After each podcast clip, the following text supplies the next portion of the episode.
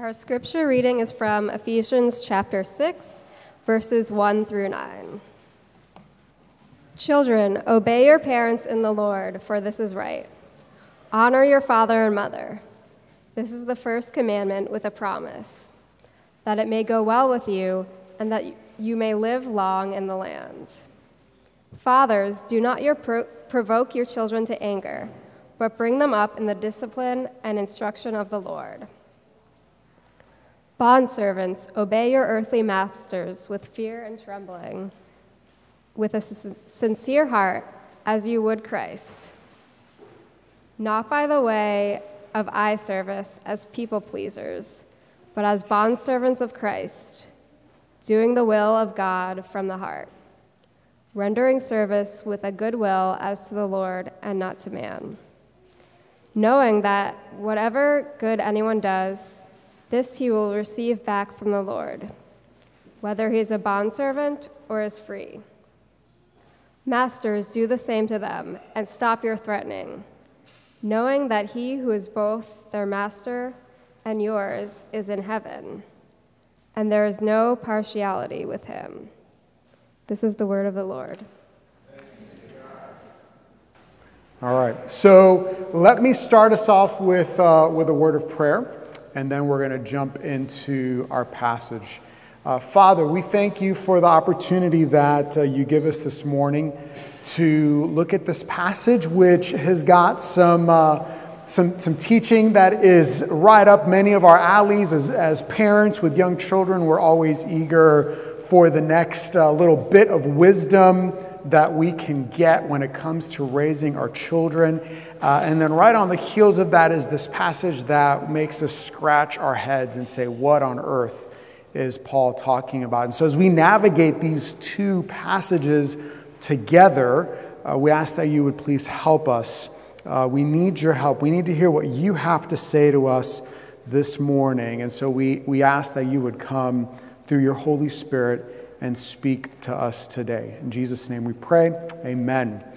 So, the gospel, let me define that word. We like to throw that word around a lot. Let me define the word, the word, all right? The gospel is the good news of what God has done and is doing through the death, burial, and resurrection of Jesus. We can unpack it in some other ways, but that's when I say the gospel, I'm talking about the implications of that good news. Now, it's easy for us I'm sure none of you uh, who are followers of Jesus Christ would fall into this category, but it's easy for some of us to, to take this Christianity thing and we kind of shelve it as the Sunday morning bit of our week. Uh, and maybe throughout the course of the week, maybe on a couple of mornings or a couple of evenings, we open up our Bible, we read, we have a, what uh, is commonly referred to as devotional time or something like that. And, and that's all great. That's, that's good. We, we need to be doing those things. But it, it's hard for us at times to go, okay, what is the connection between what we're doing right now, worship, and what I'm going to be doing tomorrow morning when I clock into my job, when I get to school, when I get to whatever occupation uh, will uh, occupy my time the rest of the week. And so, Paul, what he is doing here is he is he is reminding us that the gospel, this good news, has implications for the way you live your life. What he's reminding us is that, that starting in the second half of the book, he's, he's beginning to lay out for us the tracks on which your life is supposed to run, right? We, we many of us who, especially those of us who live in Boston, we, we rely on the trains. I heard, I was out of town and I heard that one of the Green Line tracks, something happened last week when I was out of town and that the train was completely shut down for part of the day. I'm so glad I wasn't in town for that. Uh, and, because trains need tracks in order to function well. Our lives need tracks.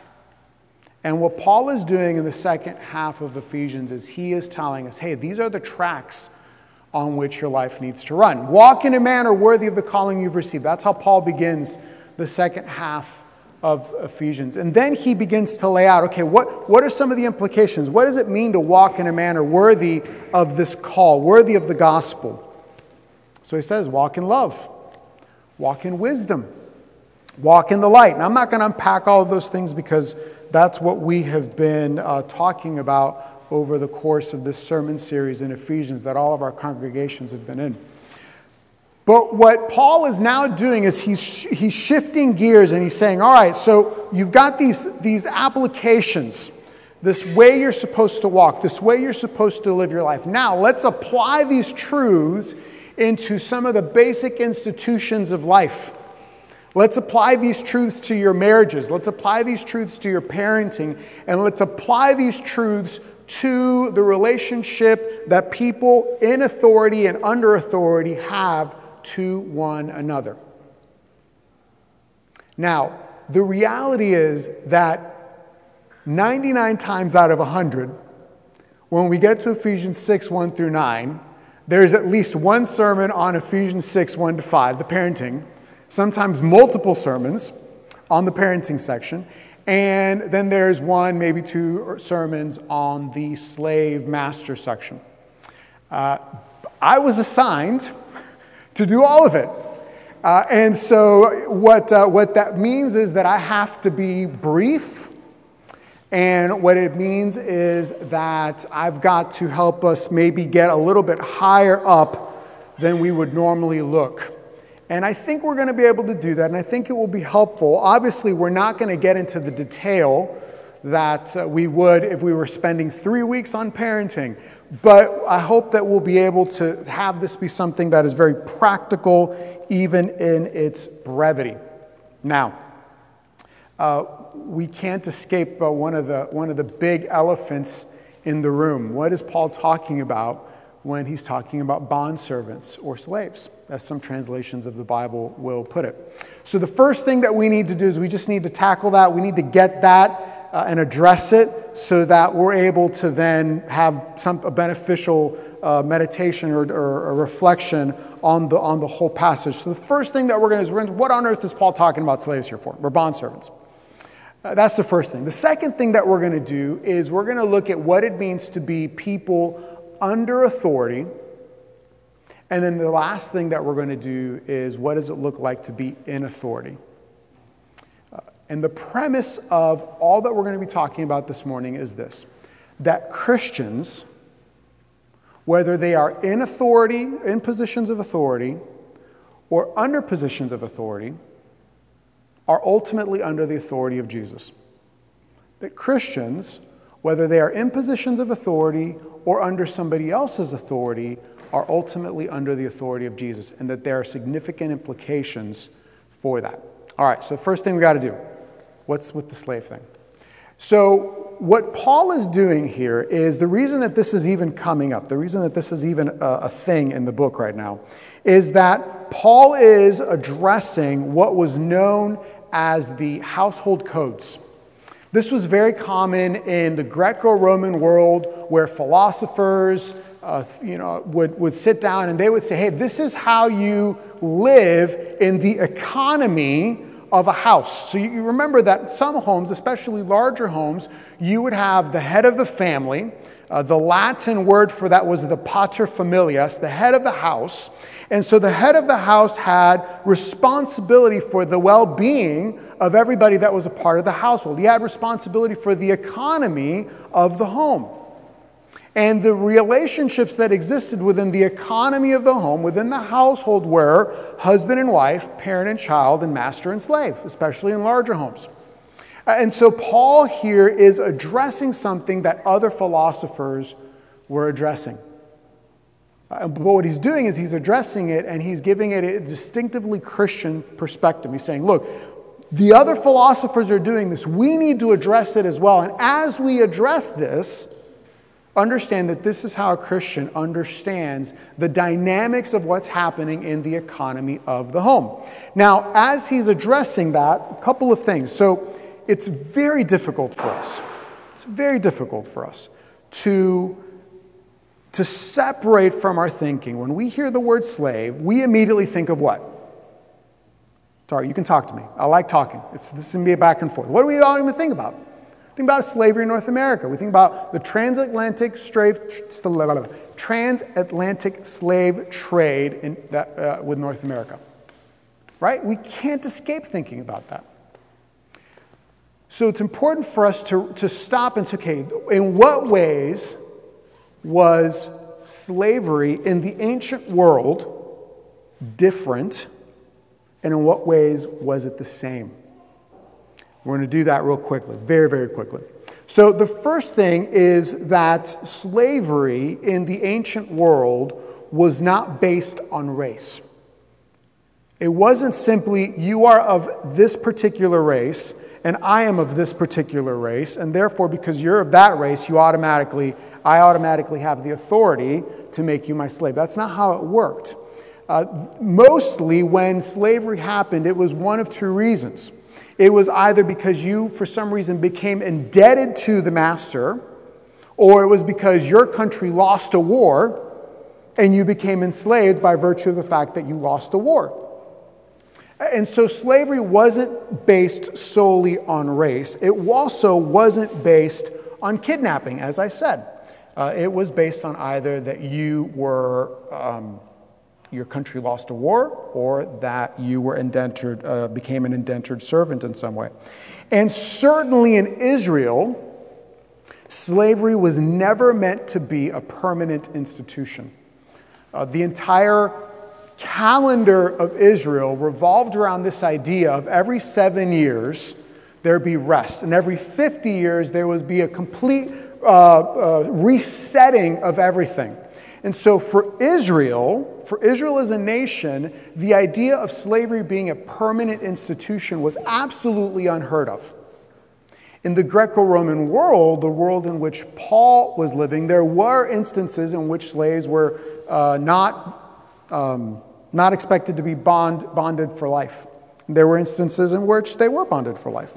So, those are some helpful caveats for us to understand. Uh, now, with those things said, we don't want to for a second say or presume that uh, there wasn't great injustice and evil in slavery in the Greco Roman world. There was. There was great injustice and great evil in the Greco Roman world of slavery. Uh, and, and it is into this world into which Paul is speaking. Now, here's the thing that as one of the one of the problems that we face when we come to these passages in the New Testament where the issue of slavery comes up is that we don't see a really clear call for the end of that institution. Uh, and that is problematic for us, right? Because, because we, looking back, we're going to say, why didn't you simply say, stop it? This is madness. Stop. And we don't see that. But here's what we do see what we do see is that already in the teaching of Paul, the seeds were being planted for the end of slavery. Uh, so I'm from Florida. I grew up in, in, in, Southeast Florida. And the thing with Southeast Florida is that things grow. And so if you try to do any kind of gardening or anything like that, you just stick it in the ground, and if it's raining, it's going to grow. But that also means that weeds grow. And weeds are your enemy. And so when I, when I lived in Florida and when I had a garden back in the day, uh, we, would, we would always be fighting weeds. Well, there's this one magical thing. It's a spray that you could spray on your plants. But the thing is, it's so potent. It's so potent, so powerful that if, it, if even a drop of that spray gets on your good plant, the plant is dead. All right? It, and what this pesticide is it a pesticide or an herbicide? Either one of it. It's a side, it kills, right? So the second it touches the leaf of the plant, it begins to work its way into the plant, all the plant, all the way down to the roots. Because here's the thing about weeds if you don't pluck it out by the root, it's just going to come right back. It's just a matter of time. So it would go all the way down to the roots, and then the thing would wilt and die. I'll submit to you that in this passage, in, in Colossians, in Philemon, that as Paul is beginning to address the relationship of slaves and masters, that what he is in fact doing is he is putting a, a pesticide on the institution of slavery. That what he is doing is he is reframing the institution in such a way that there's no, uh, that it was impossible for it to continue long term. Just this past week, I was uh, listening to one of the other pastors in the network, knew that I was preaching on this passage, and he said, Hey, listen to this, listen to this uh, sermon, this homily. Uh, homily is just a short message that uh, Tim Keller, who's a pastor in our denomination, I'm sure many of you know his name, gave at uh, the, the prayer breakfast of Parliament in the UK. And, and he makes reference to this. I didn't know this, but I did some research on it, and sure enough, it's true. Uh, and it's really fascinating. The earliest record we have of anybody advocating for abolition, the end of slavery, was a pastor in 370 ish AD. Pastor by the name of Gregory in the town of Nyssa. He was the, the bishop of the town of Nyssa. And this is what he writes He says, You condemned a person to slavery whose nature is free and independent. And in doing so, you lay down a law in opposition to God, overturning the natural law established by Him.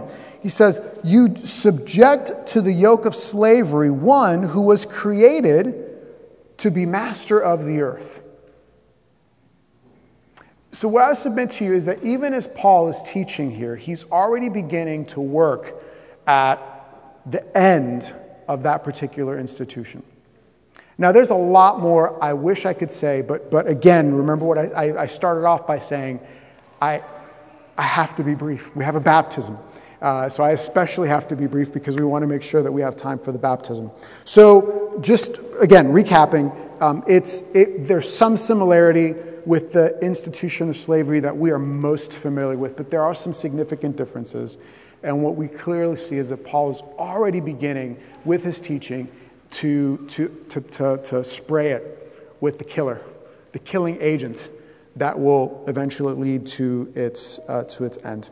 All right, so then how do we then talk about those who are under authority? What, what is it that Paul is trying to say? And remember, we're looking at the principle and then we'll apply it into the spheres of parenting and of, um, well, I'll get to that in a minute. All right, so, so here's what we see. When you are under authority of somebody else, you have a choice. You can, you can submit yourself to that authority, or you cannot submit yourself to that authority. You have a choice on what to do. And what Paul is saying here is that those of us who are Christians, those of us who have first submitted ourselves to Christ, to Jesus, that we are to submit ourselves to proper authority in our lives. And so, what does that look like? Let's unpack this.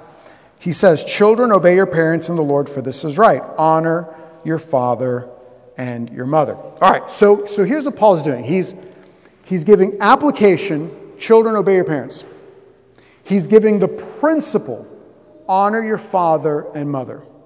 The principle is drawn from the Ten Commandments that were given in the Old Testament. So, what he's doing is he's, he's pointing to the Ten Commandments and he's saying, All right, in the context of the economy of the household, in the context of there being one person who is responsible for the overall well being of the household, in that setting, children who are a part of that household have a responsibility to honor their father and mother. And one way that we're applying that is obey. All right, so mom and dad tell you to do something, do it. Listen to them, obey them, right? Because they have your best interest at heart. He's going to unpack that in the next part where we look at what the authority, how parents are supposed to use their authority. Parents are supposed to use their authority for the good of their children. And so, therefore, children are encouraged to obey their parents' instruction because their parents' instruction is set up for their well being, right? Now, I don't know about you, so, you know, there's lots of little kids here, which is awesome, right? So, so some of us listen to this and we're thinking, yeah, mom and dad, right? That's my responsibility as mom or dad is for me to help my children understand good, uh, what's right and wrong, and things like that. That's great. It's important. Uh, what I love to do with this passage is I love to remind us all that w- we all have parents. uh, so, what does it look like for us as adults to honor our father and mother, to honor the authority that they still have over us, in a sense, because they're our moms and dads. Now, my mom and dad live in Miami. They live very far away. And I would imagine that many of us have family members, parents that live very far away too. So, in the way that little kids are to, um, children that are home are called to obey, children who are out of the home, one way or a few ways that we can express our honor, submission to their authority, is to, is to pray for our parents, to be respectful in the way we speak to them and about them to show them forbearance. I mean, come on, whose parents doesn't do things? Every parent does things that drive you crazy, right? You, you go back home and you're like, Ugh. honoring them, showing forbearance, showing forgiveness, being kind in the way you speak about them. These are some of the ways in which we can, we can then begin to work out as people under authority, ultimately under the authority of Jesus, the way we respond. All right, now, what about, what about this whole master slave thing? So, so the reality is that we, as we, as we begin to move into this particular side of the conversation, that with, and, again, keep in mind everything that I said before, that what we normally do at this point, uh, and there's a long tradition, is that we recognize listen, we don't, we don't have, we don't function in slavery the way that slavery is being talked about here. And yet, because there are principles that are being espoused for us, the question for us is how do we take these truths that Paul is applying into a particular situation, and how do we apply those truths into context in our life that makes sense? And so, what, what happens, what we do, is we make an application towards our, our vocations towards our work, the places in which we spend most of our time. In fact, one preacher, a guy by the name of Martyn Lloyd-Jones, who, who's had a tremendous influence in my life through his writings, um, he said this. He writes, What the Apostle Paul is concerned about is the behavior, the conduct, the reaction of Christian people who are in any position of subservience to others. Uh, and so, what does it look like for us to be people, Christians, who are under authority in the spheres of life? And that could be you're a student uh, and you're under the authority of a teacher or professor. That could be you are an employee and you are under the authority of your manager or your boss. So you could be at the top of the pecking order and you're under the authority of your investors or your board. Uh, that could be that you're a volunteer at the church and you're under the authority of whoever the volunteer coordinator is right? It, it goes in a variety of different ways. And here's what Paul says, first verse 5. He says, uh, Obey your earthly masters with fear and trembling, with a sincere heart, as you would Christ. Now, what does he mean when he says fear and trembling towards your, uh, when he says, how does he, let's, let's read it again. Slaves, obey your earthly masters with fear and trembling, with sincere heart, as you would Christ. I would submit to you that I think what Paul is doing is this. I think Paul, scripture tells us very clearly you are not to fear man. Fear of man is not the Christian way, but fear of the Lord. Fear of the Lord is. And so, what I would submit to you is that what Paul is doing is, he's weaving this together, is he's saying that out of our fear for Christ, out of the fact that we are under the authority of Christ, that we are to show reverence, respect, to those who are in authority over us. Secondly, we are to work hard. Listen to what he says not by way of eye service as people pleasers, but as servants of Christ. When I was in high school, I worked at an IHOP uh, on Sunday mornings. I was a dishwasher on Saturdays and Sundays. I wasn't going to church at the time, it was a long time ago. Um, and, uh, and the, way that the, the way that the kitchen was set up, was that if you were one of the guys that was emptying the bus, busing trays, you could look out and you could see when the boss was coming.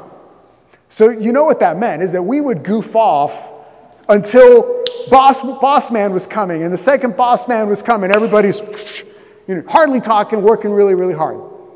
That's exactly the opposite of what Paul is saying we should do, right? What Paul is saying is that we don't just work when we're being watched, but that we work diligently, that we put effort in, that we do things the way that God, in a way that honors God, because ultimately we're working for Him.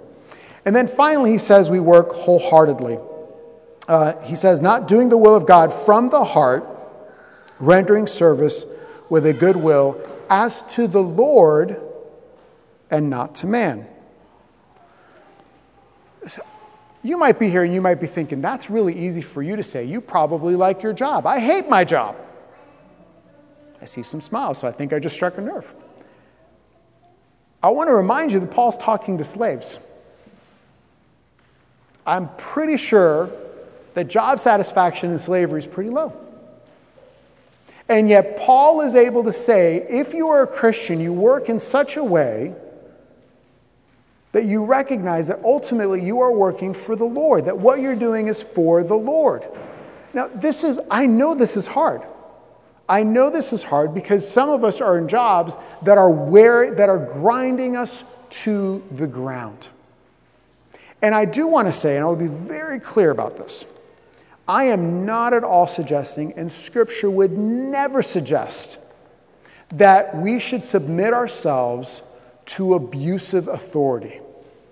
The premise of this is that you have people in authority who are seeking the good of those under the authority, and then you have people under the authority that are seeking the good of those in authority. That's, that's the kind of dynamic that Paul is presenting to us. So if you're here today and you are in any relationship where the person in authority over you is abusive towards you, that's not the kind of authority you submit to. I will say that really clearly. Do not submit to authority that is seeking to destroy you. If that means getting another job, get another job. If that means calling the cops on your abusive spouse, call the cops on your abusive spouse. Whatever that looks like. Now, why do we do this? Because of Jesus. Jesus submitted himself to the authority of his Father. In the garden, Jesus said, Not my will, but your will be done. So, Jesus is the model to us of what this means. You see, the story of the Bible, the, the, the good news is that way back at the beginning of time, when God made man and woman, when He created them, He clearly said, I'm your authority. And as your authority, go, have fun, work, be fruitful, multiply. But don't, t- don't eat that tree. Don't eat the fruit of that particular tree. That's off limits. And Adam and Eve said, Thanks, but no thanks. And they took the tree. They ate. They, they rejected his authority. And ever since that day, mankind has been rejecting authority in their life. And, and just think about this. You know, it's a very interesting, as I've been reflecting on this, this is, a, this is an integral part of what it means to be an American. Our whole premise as a nation was we are rejecting the authority of the crown. And I, and I think that that thread still runs through who we are as Americans. So we're prone, we're hardwired. Patriotism is, yes, submit to authority until you don't like it and then revolt. And what, what Jesus is saying is, I submitted myself to authority and I became obedient. Paul says in Philippians 2 that Jesus became obedient to the point of death, even death on a cross. Jesus submitted himself under the authority of the Father to such a degree that he died in order to free you, that he died in order to save you from your sin. Jesus is the model, but Jesus isn't just the model. He's the one that says, Follow me, because I will give you the ability to do this. All right. So, what about those who are in authority? You have a choice as well. If you are in a position of authority, you have a choice as well. Will you treat the people under your authority as tools for your own gain? Or will you treat the people under your authority in a way that seeks to serve them and bless them? There's a story about this actually. It's in the Gospels. There's a story where Jesus is, it's found in Mark 10, where Jesus is walking with his disciples. It's the third time, as Jesus has been instructing his disciples, it's the third time that he begins to recount for them what's going to happen, that he's going to die, that he's going to be crucified. So Jesus finishes telling them this, and then James and John, two of Jesus' closest friends, think, hey, I know, I've got a good idea. This is the perfect time to ask Jesus a question. Jesus, um, when you come into your kingdom, when, when you've got all the power, right, when you've consolidated all the power, would you do us a favor? Would you, would you please allow us to sit at your right hand and your left hand? Jesus, when you're king, can we be your prime minister and your chief of staff? And Jesus says, Listen, guys, it's like, I know that you see the way the Gentiles use authority. And let me unpack what he means. Like, I know you see how Herod uses authority. I know how you, that you see how Pilate uses his authority. You see these guys who have power and prestige and prominence, and you see how they use it. That's not how we roll. That's not how we do things in the kingdom of God. In fact, in fact, if you really want prominence, if you really want prestige, then what you actually have to do is you have to become a servant. You have to make yourself last. You have to take the authority that's been given you and you have to use it in such a way that you serve the people around you. And just at that point, right, just as he's finishing teaching his disciples about this upside down view of authority, he closes with this statement For the Son of Man, he's talking about himself. For the Son of Man, and here's the thing you got to understand Son of Man is a title that is super, super, super, super loaded with theological meaning. He says, For the Son of Man did not come to be served, but to serve, and to give his life as a ransom for many. And it's out of that that Paul is now taking this concept from Jesus and he's unpacking it for the masters and saying, All right, you have authority. Use that authority in a way that is a blessing and a benefit to the people who are underneath you. The very fact, the very fact that Paul is even addressing slaves in this conversation was indicative of the fact that, that Paul was giving them uh, dignity that they wouldn't have had in another setting. He's addressing them and he's addressing them as equals. Paul, when he writes to, uh, in the letter to Philemon, he writes to Philemon, and he says, All right, Philemon, I'm sending Onesimus back to you. Now, here's the thing Onesimus had been a servant, had been a slave. He says, I'm sending Onesimus back to you, but here's the catch. Take him back. In other words, don't beat him from running away from you. Take him back as your brother. Take him back, but the way you're going to take him back, it's a fundamentally different relationship. Do you begin to see that's the spray that, that is beginning to erode at this institution? All right, so what does that look like? How does it actually make itself work out? For, um, for parents, it means that we strike a balance between instruction and discipline, right? It, and, and, these are the two words that Paul uses in our passage. He talks about instruction and discipline. So here's the thing if we just do instruction and we don't do discipline, then we, we end up frustrating our children because we end up, uh, what ends up happening is we teach our kids that they have to understand every single thing perfectly before they obey. That's not life. Right? If we over discipline and we don't instruct, we teach our kids all that matters is your appearance. All that matters is what's on the outside. Your heart doesn't really matter. But when we strike that balance, what we teach our children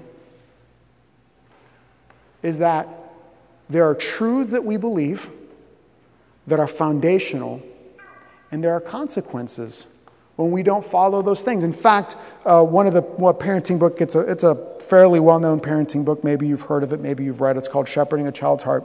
Uh, the, the author makes this really wonderful point. He says, submission to an earthly authority is a specific application of being under the authority of a creator. And then he goes on to say, look, it's telling your kid, you need to submit yourself to God. Kids, my, my 10 year old is, he'll tell me he gets that. He doesn't get that. Right? But telling him that he needs to listen to me and that there's reasons why he needs to listen, that he begins to understand. And that's the point. We begin to teach our children, listen to our authority because it's teaching you the importance of listening to God's authority. And then for, uh, for those who have authority in other spheres of life,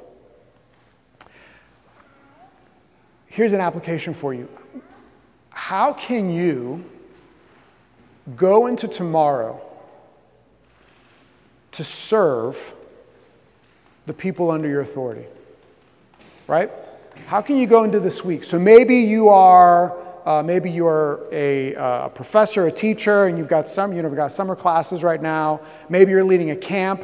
Maybe you are, uh, maybe you're a manager and you've got a team working under you. Maybe you're the CEO of a company, right?